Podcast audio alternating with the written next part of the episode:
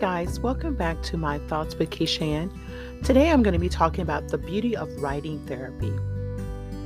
Writing therapy is that you can express yourself at any time without being judged or criticized. Writing down your thoughts can help you to understand yourself better. You can see things from a different perspective, even brainstorm many ideas and solutions. As humans, we are built with the need to express ourselves. All of us want to be heard, we want to be seen at some shape and form in our lives. With writing, it allows you to open about open up about your needs, your wants, your fears, dreams, hopes, aspirations, and your disappointments. And we all know that those things come with being in life writing a letter to someone. Maybe perhaps they made you mad, they angered you, or whatever the case was, and you don't want to call them, or perhaps you don't want to text them. With our technology that we have, perhaps maybe you want to write the letter to someone and you wish to express your inner thoughts um, too, but you're afraid to confront the person. I believe that writing and can be uh, such a healing on so many different levels. I know for me, I do what is called a replace, remember cycle. I uh, think about the woulda, couldas, and shouldas, and I write from a place um, like that. I also write from a place of thought provoking.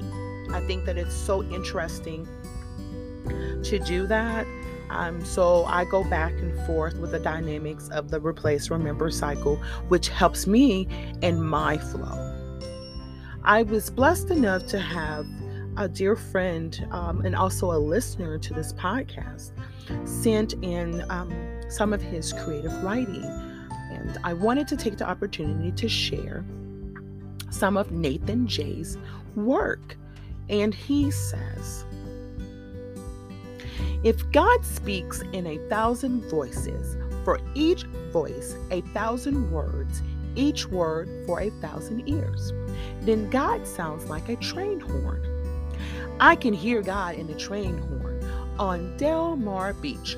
Saturday drips castles when sand grain felt bigger on my feet.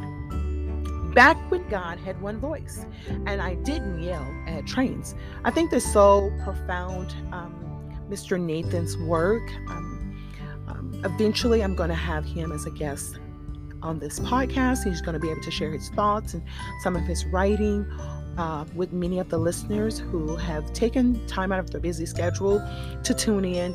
Thank you guys so much for the opportunity to be able to listen to me ramble and just talk about different things. Anywho, you guys be blessed. Stay safe, stay warm. One love.